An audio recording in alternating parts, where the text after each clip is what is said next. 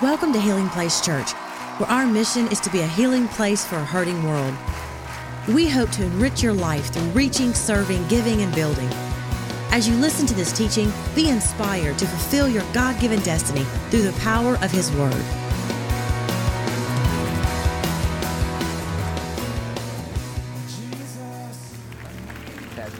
Bibles turn to Luke chapter 4. The Gospel of Luke chapter 4, and we are wrapping up a five part series on favor. Somebody say favor. And uh, man, this has been a, a fantastic journey. I pray this has encouraged you. I pray that it's equipped you. How many of you have appreciated this series that God has brought us through? At last Sunday, if you were here last Sunday, didn't David Ray do a fantastic job? We ought to show our love and appreciation. Pastor D.W., all day, David Ray. I could listen to him preach all day. Well, we're going to wrap this up. Luke chapter 4. This has been the, the, the, set of scriptures that have guided our conversation for five weeks. And the final installment we will, we will cover today. Luke 4 18, the Bible says, The Spirit of the Lord is upon me. How many of you are thankful that God will place His Spirit on His people? Have you ever had things jump on you and you knew that it wasn't from God? Oh, yeah, the world will put some things on you, but it's amazing when God puts His Spirit in you and the, power of the Holy Spirit rests upon you. The Bible says, The Spirit of the Lord is upon me, for He has anointed me to preach good news to the poor. He sent me to proclaim that captives will be released, that the blind will see, that the oppressed will be set free, and that the time of the Lord's favor has come. Somebody say favor. Notice what he says here. Jesus is teaching in the synagogue in Nazareth, and he finishes this by saying, And the time of the Lord's favor has come interesting thing about favor, and God kind of dropped this in my heart several weeks ago, and I couldn't wait to, to get here today to share this with you because I think this is going to encourage us. We've looked at favor in a lot of different angles, but there's a unique angle that I, I feel like God is, is wanting to talk to us about today as it relates to favor. And it's interesting because sometimes we see favor as when God puts favor on your life, then everything kind of falls in place. And that is one aspect. It seems like everything is just falling in place. But sometimes God will put favor on your life and things don't fall in place, they fall apart. Come on, how many knows what I'm talking about today? Yes, indeed. My mama used to say, son, if you haven't run into the devil, you might be running with him. How many of you, your mama had her own translation of the Bible? Yeah, we see favor as being picture perfect, but you know, oftentimes if you read the scriptures and you study the men and women who were marked with favor, favor didn't come without a fight. Come on, can I have a better amen? So today I want to look at favor in the context of conflict. If you're taking notes, I want you to write down somewhere favor doesn't come without a fight. Have you ever been in a fight? I see y'all are looking religious up in here. Maybe we need to rewind the clock a few days. How many of you in your BC days, before you came to Christ, how many's ever been in a fight? Yes, some of you know the pure joy of making a, a closed fist connection. Now, I'm not advocating violence, all right? But the truth is, there's conflict in this world. Can you say amen? We're at the time of Christmas, and some of you know, tis the season. Deck the halls. How many have some people you like to deck their halls a time or two? Yeah. Oh, yeah. Maybe you've not been in a fight, but how many of you appreciate watching a good fight? Fellas, how many of you, when you, when you go to see a movie, your wife makes a suggestion, you're not just into the romance side, you want to see some conflict. Somebody has got to swing. Okay, I want to see some action up in here. That's why we love Rocky, is it not? I mean, it's the timeless treasure for, for generations. How many Rocky movies are out there right now? It's like, how many? Nobody knows because they keep making one, two. I've only, if there's like Rocky five, I've only cried five times in my life. After watching Rocky one, Rocky two, Rocky three. Love a good fight. My question to us today is this Have we forgotten how to fight? Because God will put favor on your life. Now, I want you to watch how this works. Favor will distinguish you, but it will also put a target on you. Favor will set you apart, but it'll also set you up. Come on, somebody. You see, favor creates conflict sometimes. And, and as I was studying the scriptures and I was looking through different passages in the Bible, I noticed this current theme that's kind of threaded from Genesis to Revelation that anytime God marks someone with favor, there was always conflict. Now, now I want you to write a definition down as it relates to favor. Okay, favor com- uh, uh, includes three things. Favor is the guarantee of God's presence. Everybody say presence. It's the guarantee of God's presence, it's the provision of God's power. Somebody say power. To accomplish God's purpose. Somebody say purpose. So there's three aspects of favor. It's his presence, it's his power to accomplish his purpose. Do you know God has a divine purpose for you? God created you intentionally. You are here in this world on purpose, not just filling time, but fulfilling divine purpose. And favor is the guarantee of God's presence, it's the provision of God's power so that you and I can accomplish His purpose. Sometimes you have to go through a battle to embrace the favor of God. And in the time that we have remaining today, I want to look at three, quickly, look at three different episodes men that were marked with favor, but the conflict that that created. And if you're taking notes, the first thing I want you to write down this phrase, and I'll explain it in just a moment. But favor, number one, the Bible talks about favor for a moment. Favor for a moment. In Daniel chapter 3, the story of the three Hebrew boys Shadrach, Meshach, and Abednego. How many of you have heard that story before? Yeah, and if you're parents with small kids and you watch Veggie Tales, it's the story of Rack, Shack and Benny, okay? Very popular story. I mean, you don't even have to go to church to be familiar with the context of this story. But this story is filled with struggle. The Bible says that the, the Israelites were taken into captivity. Over 10,000 exiles were taken from Judah into Babylon. And while they were there, they tried to reprogram the thinking of these boys. They, they, they brought them into the king's court for the purpose of rewiring their, their, their, mind and their spirit. Teach them in the ways of Babylon, the literature, the customs, the culture of Babylon. Wanted to erase their biblical history and rewrite something new in their hearts. You know, I feel like we're living in Babylon today.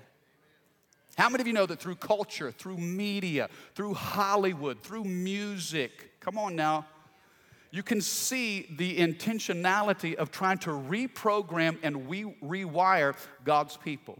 The Bible says Daniel and his friends, Shadrach, Meshach, and Abednego, they purposed in their heart that they would not defile themselves with the portion of the king's meat. In other words, they remembered where they had come from, what they were taught, the values that their parents had instilled in them.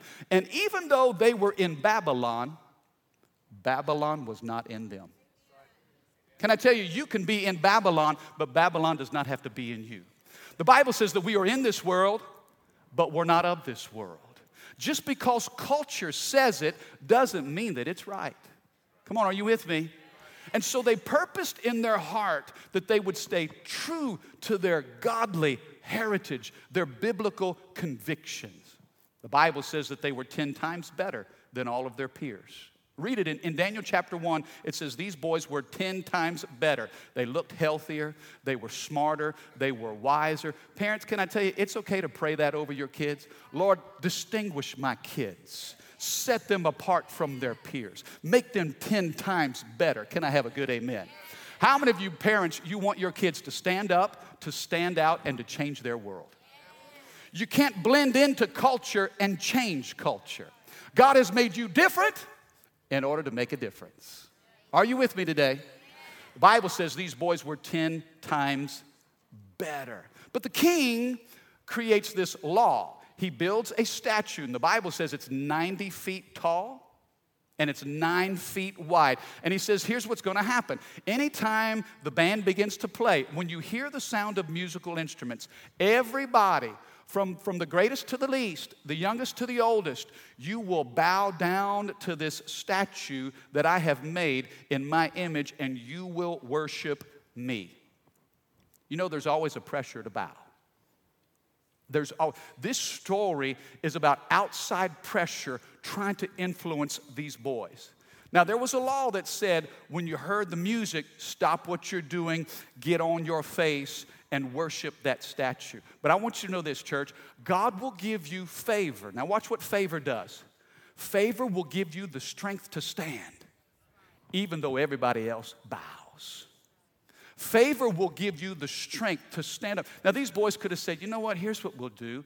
Um, when the music plays, uh, we'll just kind of bend down and tie our shoe, right? We'll just, or, you know, maybe we'll do just a, a quick push up, you know, just getting our exercise in. We won't really bow, but these boys, what God had placed in them was greater than the influence around them. Favor gives you strength to stand even when the whole world bows. Let me ask you this when you feel pressure come against you, what's your response? I pray that we are men and women of this book right here. That we don't bow to culture. Come on. We don't bow. I mean, government cannot legislate morality. God's word has declared what's right and what's wrong.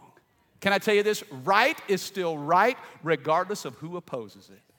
And wrong is still wrong no matter who agrees with it. I pray that God would give us, as men and women, such favor where we will stand up even when others bow down. The Bible says that the music played, and these boys, they stood straight up. They didn't blend in, they stood out. And so they were brought before the king. And the king says, Now listen, it, it has brought, been brought to my attention that you boys are doing something different. I love that. I love that. We're not marching to the beat of every drum. We don't do something just because everybody else is doing it. How many of you know leadership isn't always going with the flow? Sometimes it goes against the flow. Now, there were consequences to standing, and you know that. The, the scripture tells us that uh, or, eh, by order of the king, if you were to stand instead of bowing, the consequences are a fiery furnace. And so these boys stood before the king and they said, King, we respect you, but we want you to know we're not going to bow. In fact, the God that we serve, how many you know something about the God that you serve? They said, The God that we serve is able to deliver us from your hand. What were they saying? Now, we honor your civic authority, but there is divine authority that's even greater. God, you've written the book. Lord, you sit on the throne.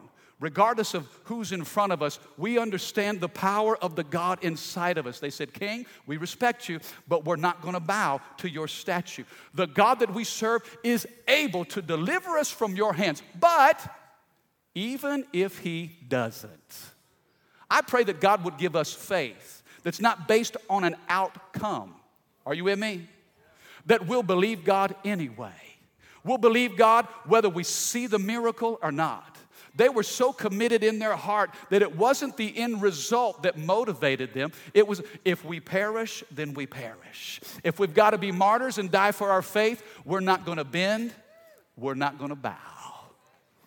Bible says that this king flew into a rage and he ordered that the furnace be turned up 7 times hotter. Now, notice they were 10 times better. These boys were 10 times better. Now the furnace is seven times hotter. Do you catch this? Do you see where we're going here? What's happening when God puts favor on your life to be 10 times better? The devil turns up the heat seven times hotter. Let me encourage you when you turn up the heat in your relationship with God, the devil will turn up the heat on you.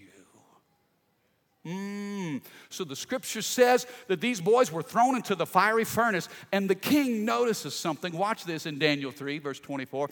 But suddenly, somebody say, suddenly. Suddenly, the king jumped up in amazement and exclaimed to his advisors, wait, wait, wait, wait a second. Didn't we tie up three men and throw them into the furnace? Well, yes, your majesty, we certainly did, they replied. Well, look, Nebuchadnezzar shouted. I see four men. Somebody say, four men. they're unbound, they're walking around in the fire, and they're totally unharmed. And the fourth looks like a God. What was happening? Favor was revealed in the fire. The king noticed something that he didn't recognize before. Wait, well, I, one, two, three, one, two, three. Didn't we throw in three boys? Wait a second. One, two, three. I see a fourth. Can I tell you this? When you stand for God, He'll stand with you. Those boys stood for God in the field, and so God stood with them in the fire. I want to encourage you, for those of you at work, if you'll stand for God in your workplace, He'll stand for you when the fire of the enemy comes against you. Students, if you'll stand for God on your campus, then God Himself will stand with you. Nebuchadnezzar says the fourth one looks like a God. What was he recognizing? The power of the presence of God with them. He says, Guys, come on out. Come on out of here. Well, you don't even smell like smoke. How many like to grill? Can I tell you, you can't grill a burger and not smell like smoke for three days. Come on, talk to me. Th- these boys, they didn't bend, they didn't bow, and guess what? They didn't burn. There was a fire on the inside, and I can just see Shadrach, Meshach, and Abednego, and here shows up Jesus. Like, They're high fiving in the fire. What's up? What's up? Hey, pass me some of that sunscreen. SPF 8000. You know, whoa, I feel like a Klondike bar up in here. Whoa. Listen, it doesn't matter what comes against you, the God who loves you is for you. And when He puts favor on your life, that favor will give you the strength to stand. Can I have a good amen? In that moment, these boys were marked with favor. The king says, Oh, time out, time out. New game, new game. Y'all boys get on out of here whoa, whoa, what? Okay, new rules. Forget that statue built to me. From now on, this whole kingdom is going to serve the God of Shadrach, Meshach, and Abednego. Do you know the final time, and you don't read any more about these boys. You don't. Daniel chapter 3 is the final time, it's the last time you hear their names. And the last time you hear their names, it's not about them, but it's about their God. It's saying, wait a second, new rules. We will serve the God of Shadrach, Meshach, and Abednego. Can I tell you this? Favor is not about your name, it's about God's fame. Why does God put favor on a church? It's not about the name of this church, it's about the name of Jesus. God will put favor on you at your workplace, but it's not for you, it's the God that you serve. What if the people that you worked with, that you served with, that you did life with, if they looked at your life and said, wait a second, I want to know your God. I want to serve your God. I've got to surrender my life to your God. See, God will put favor on your life in the moments that you need it the most. I can imagine these boys, Shadrach, Meshach, and Abednego. They grow up, they have kids, they have grandkids. They tell their grandkids this story of the fiery furnace. These grandkids are like, oh no, not the fiery furnace story again. and they say, look, the devil should have killed us when he had the chance. But see, favor will mark you even in the midst of fire. Somebody say favor for a moment. Number two, write this down favor for a season. Not just favor in a moment, but favor for a season. Remember the story of Joseph in the book of Genesis. If you start in Genesis 37 and you read to Genesis 50, there are more chapters devoted to Joseph more things are written and said about Joseph than Abraham, Isaac, and Jacob combined. This is a fascinating story. The word Joseph, I want you to consider this. The name Joseph literally means he will add. But yet it seems like Joseph's life was one subtraction after another. Joseph knew about fighting. He knew about favor and the struggle that would create. The Bible says that he was favored by his father, so his dad bought him a coat. It was a coat of many colors. Nod your head if this makes sense. Some of you have heard this before. It was a colorful coat. It distinguished him, it set him apart from his brothers. I mean, this was a high dollar coat. This was the Armani suit coat and all of his brothers were shopping the clearance rack at Walmart while Joseph is sport. Hey, y'all like my threads? What's up? What's up? And every time his brothers saw that coat, something died on the inside of them. They hated Joseph for it. Listen, favor will not only distinguish you, favor will put a target on you. The Bible says when Joseph was 17 years old, he had a dream. You ever had a dream? How many of you, God has spoken to you in a dream before? I believe God still reveals himself through dreams and through visions. The Bible says that as a teenage boy, he had a dream.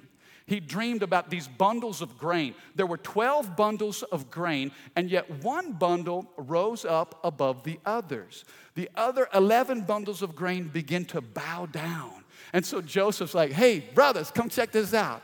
Last night I had a dream, and there's these bundles of grain, 12 of them, there's 12 of us. One bundle was higher, that was me. The other bundles were lower, that was y'all.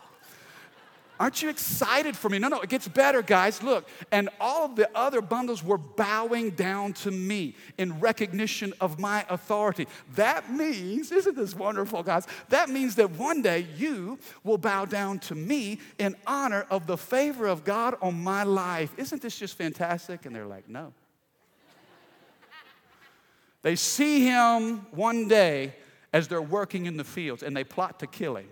Only they didn't kill him, they dug a pit and throw him in the bottom of it. I want you to check this out. Sometimes the favor of God will put you in a pit. Some of you feel like only God is there on the mountaintops. I want to tell you this He's there in your lowest moments. And while he's in the bottom of that pit, he can hear his brothers making plans. Should we kill him? What, what, what were we going to do? They sold him as a slave and these Ishmaelite traders take Joseph all the way down to Egypt. I mean, he goes from being betrayed by his brothers to sold as a slave. He begins to serve in Potiphar's house. And you know, Potiphar had a wife. We don't know her name. We'll call her Miss Potty. Fellas, beware of Miss Potty. Miss Potty thought Joseph was a hottie. And so she kind of makes a pass at him. He's like, whoa, no, no, no, whoa. Got to do little highs. Whoa! And, and literally runs out of his coat. This coat now, see, the coat's always getting Joseph in trouble. This coat of many colors. Now he runs out of the coat. And Potiphar comes home and his wife says, Look, this Hebrew slave has mocked me. What happens? Joseph goes from Potiphar's house to prison. And yet the Bible says that even in prison, the Lord was with Joseph. I don't know where you find yourself. You may be in life's lowest moments, but the presence of God will meet you there. And while Joseph's in prison, these guys start having dreams. Guess who's interpreting the dreams? Joseph. Remember, Joseph had a dream when he was 17. Can't get his dream to come to pass, but he's telling everybody what their dream means. I'll tell you this the man without a dream is always at the mercy of a man with a dream. And I pray that God will give you a dream and vision for what your life, what he wants your life to accomplish. One thing leads to another. Pharaoh has a dream. Nobody can interpret it but a little Hebrew slave in prison. So they clean him up. They put a fresh coat on him. Again, the coat. They send him before Pharaoh. I want you to know this you dress for where you're going and not for where you've been. Some of you, God's saying it's time to put a new coat on. You're, you're, you're, you're agonizing over the past. I've got something fresh for you in your future. He stands before Pharaoh, interprets the dream, and in one moment, he goes to the prime minister of Egypt. From the pit to the palace. I'm telling you what, only the favor of God can do that. Joseph always lost favor with man, but he never lost the favor of God. Well, is this helping anybody today? I think somebody's received. I, I, I, think God's wanting to encourage you because you have fallen out of favor with individuals. And God's saying, listen, I don't need the approval of man to accomplish my work inside of you. What God blesses, no man can curse. Now he's the prime minister of Egypt, and guess who shows up in front of old Joe? It's his brothers. Now, watch this. Joseph had a dream at 17. Now Joseph's almost 40. He hasn't seen his brothers for 22 years. 22 years, he had a lot of time to think about everything they had done to him. Famine hits in Canaan, and so his brothers travel to Egypt because there's plenty of grain. And guess who's overseeing the food program? It's Joseph. Guess who's bowing down in front of Joseph? His brothers. What do you think Joseph does in that moment? Here's his chance to seek revenge. Come on, somebody. How many of you might have a, a few little tricks up your sleeve and premeditated the next time you'd see your brothers what you would do to them? There's only three people that are honest in church today. rest y'all lying, lying in the house of God. These brothers, they come and present themselves to Joseph, and after 22 years, look at what Joseph says to them. He says, Brothers, you intended to harm me, but God intended it all for good. He brought me to this position. Why? So that I could save the lives of many people. Can I tell you this? Favor in the book of Daniel will give you the strength to stand, but favor in the story of Joseph will give you the power to persevere. Don't you dare give up. You may be in a bad place, but you still serve a good God. And I'm telling you, good people end up in difficult situations, not because they've made bad decisions. Sometimes the favor of God has produced fire, sometimes it's produced a fight, but God wants you to know that He is with you even in your most difficult moment. Can I have a better amen today? Favor, not just for a moment, but favor for a season. His life was marked by favor. I want to encourage you run when you can, walk if you have to crawl, uh, walk if you have to, crawl if you must, but don't you dare give up. Don't ever, ever, ever give up. Don't give up. Don't throw in the towel. God is still with you. You know, I, I visited with a, a, couple from our church several weeks ago, and they shared with me this story that I, I thought was powerful. They'd gotten pregnant so excited, three kids and pregnant with the fourth, but then miscarried in, in, in February of this year. Distraught, I mean, just overcome with grief and sadness. And it really, all, their, their plans and their thoughts for their future, it had turned their world upside down. She had miscarried, they didn't know the gender, so they weren't able to give their child a name. They, they, there was no sense of closure. And so carried it for months, you know, just trusting God, but finding it hard to move forward in light of their loss. Well, the, the husband had a dream one night.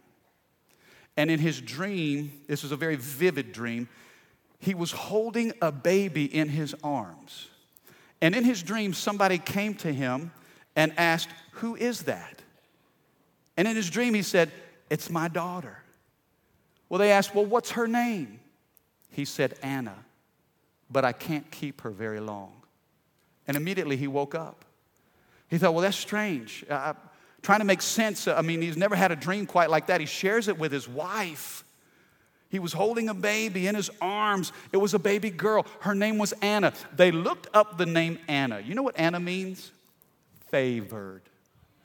Favored. They start talking about the favor of God. Eh, they rewound the clock. When they miscarried, it was back in February. You know, in February on Vision Sunday is when we declared that the word for this year, the word for our church, was favor. They miscarried in February. He has the dream on a Saturday night in November. You know, the next day we kicked off this series called Favor. The very next day, from the time that they miscarried to the time that he had the dream, she said, It's the favor of God. Even in the midst of their struggle, the presence of God was with them. They, they remembered that Anna, the Hebrew name for Anna, is Hannah. And the story of Hannah, who presented Samuel to the Lord. They gave their daughter Anna to God and felt God telling them, I have your child in my arms. She's waiting for you when you get here. Isn't that a beautiful thing? That God would bring comfort to them in that season of sorrow and remind them, I'm still with you. Somebody say favor for a moment. Say favor for a season. Say favor for eternity. You know, you can't talk about favor and not talk about Jesus. When Jesus stood in that synagogue in Nazareth and he took the scroll of Isaiah. We read it in Luke chapter 4, but he took the scroll of Isaiah and he said, The Spirit of the sovereign Lord is upon me because. And he listed all of those things to preach good news to the poor, the recovery of sight to the blind, to set at liberty those that are captives, to free those who are oppressed. And this is what he says, and that the time, notice all this is about time, and that the time of the Lord's favor has arrived. What was Jesus saying to the church? What was he telling them? The time of the Lord's favor has arrived. Here's what he was saying. I want you to catch this. Some of you, you know, that understand ancient history and, the journey of Israel, there was what was called the year of Jubilee. How many of you, that sounds familiar? Maybe not know exactly quite what that is, but okay, the year of Jubilee was simply this. Every 50 years in Israel, it was identified as the year of Jubilee, which meant, as a Hebrew, if you were a slave, because you couldn't pay your bills, and so you were sold into slavery. The year of Jubilee meant that you would be declared free. Regardless of whether or not you could pay your stuff back, you were set free. All slaves were set free in the year of Jubilee. Also, all debts were canceled. Come on, how many would love to have a Jubilee right now? That house, those cars, that, that, that visa. Come on, talk to me. Wouldn't it be great the year of Jubilee, all of your debts, they go away. Somebody could get happy over that. So slaves were set free, all debts were canceled, and if you had lost any property, that property was returned to you. If you were the rightful owner, you got your property back, you were set free from slavery, and all your debts were canceled. That was every 50 years in Israel. That was known as the year of Jubilee. Watch what Jesus is saying here. He's saying, listen, this is not a year of Jubilee. He said, Because I'm here, it's not once every 50 years, it's not once every 50 days, but because I am here, you will live in perpetual favor, perpetual jubilee. Why? Because of the presence of Jesus. Notice what we said about favor. Favor is the guarantee of his presence it's the provision of His power so that we can accomplish His purpose. When you have Jesus, you have everything. Not just favor for a moment, but you have favor for a lifetime. There's not a single moment, there's not a single day. It doesn't mean that things won't get tough. Come on, tell you, favor doesn't come without a fight. And some of you are in the middle of a fight right now, but know this even in that pit, even in that fiery furnace, oh, yeah, Jesus went through some things himself. He suffered, he bled, he died. They buried him in a tomb, but the scripture says three days later. And that same spirit that lifted Jesus up out of the ground, the Bible says that same spirit dwells in you. It dwells in, for those of us who've said yes to Jesus, that same Spirit is alive in us. Favor for eternity. Somebody's eternity is affected forever because of the presence of Jesus. You know, and that's why on 320 Sunday, that's why we give. That's why we give. We've been talking for weeks about projects that the church is, we believe God has put in front of us to move forward. But I want to tell you this 320 is not about a project and it's not about a dollar sign. 320 is about eternity, it's about populating heaven, it's about souls. It's so the same Jesus that you know and love and serve, somebody else can experience that same not just here, but all around the world. Do you receive that today? Thank you for listening. For more information about Healing Place Church, go to healingplacechurch.org or give us a call at 225 753 2273.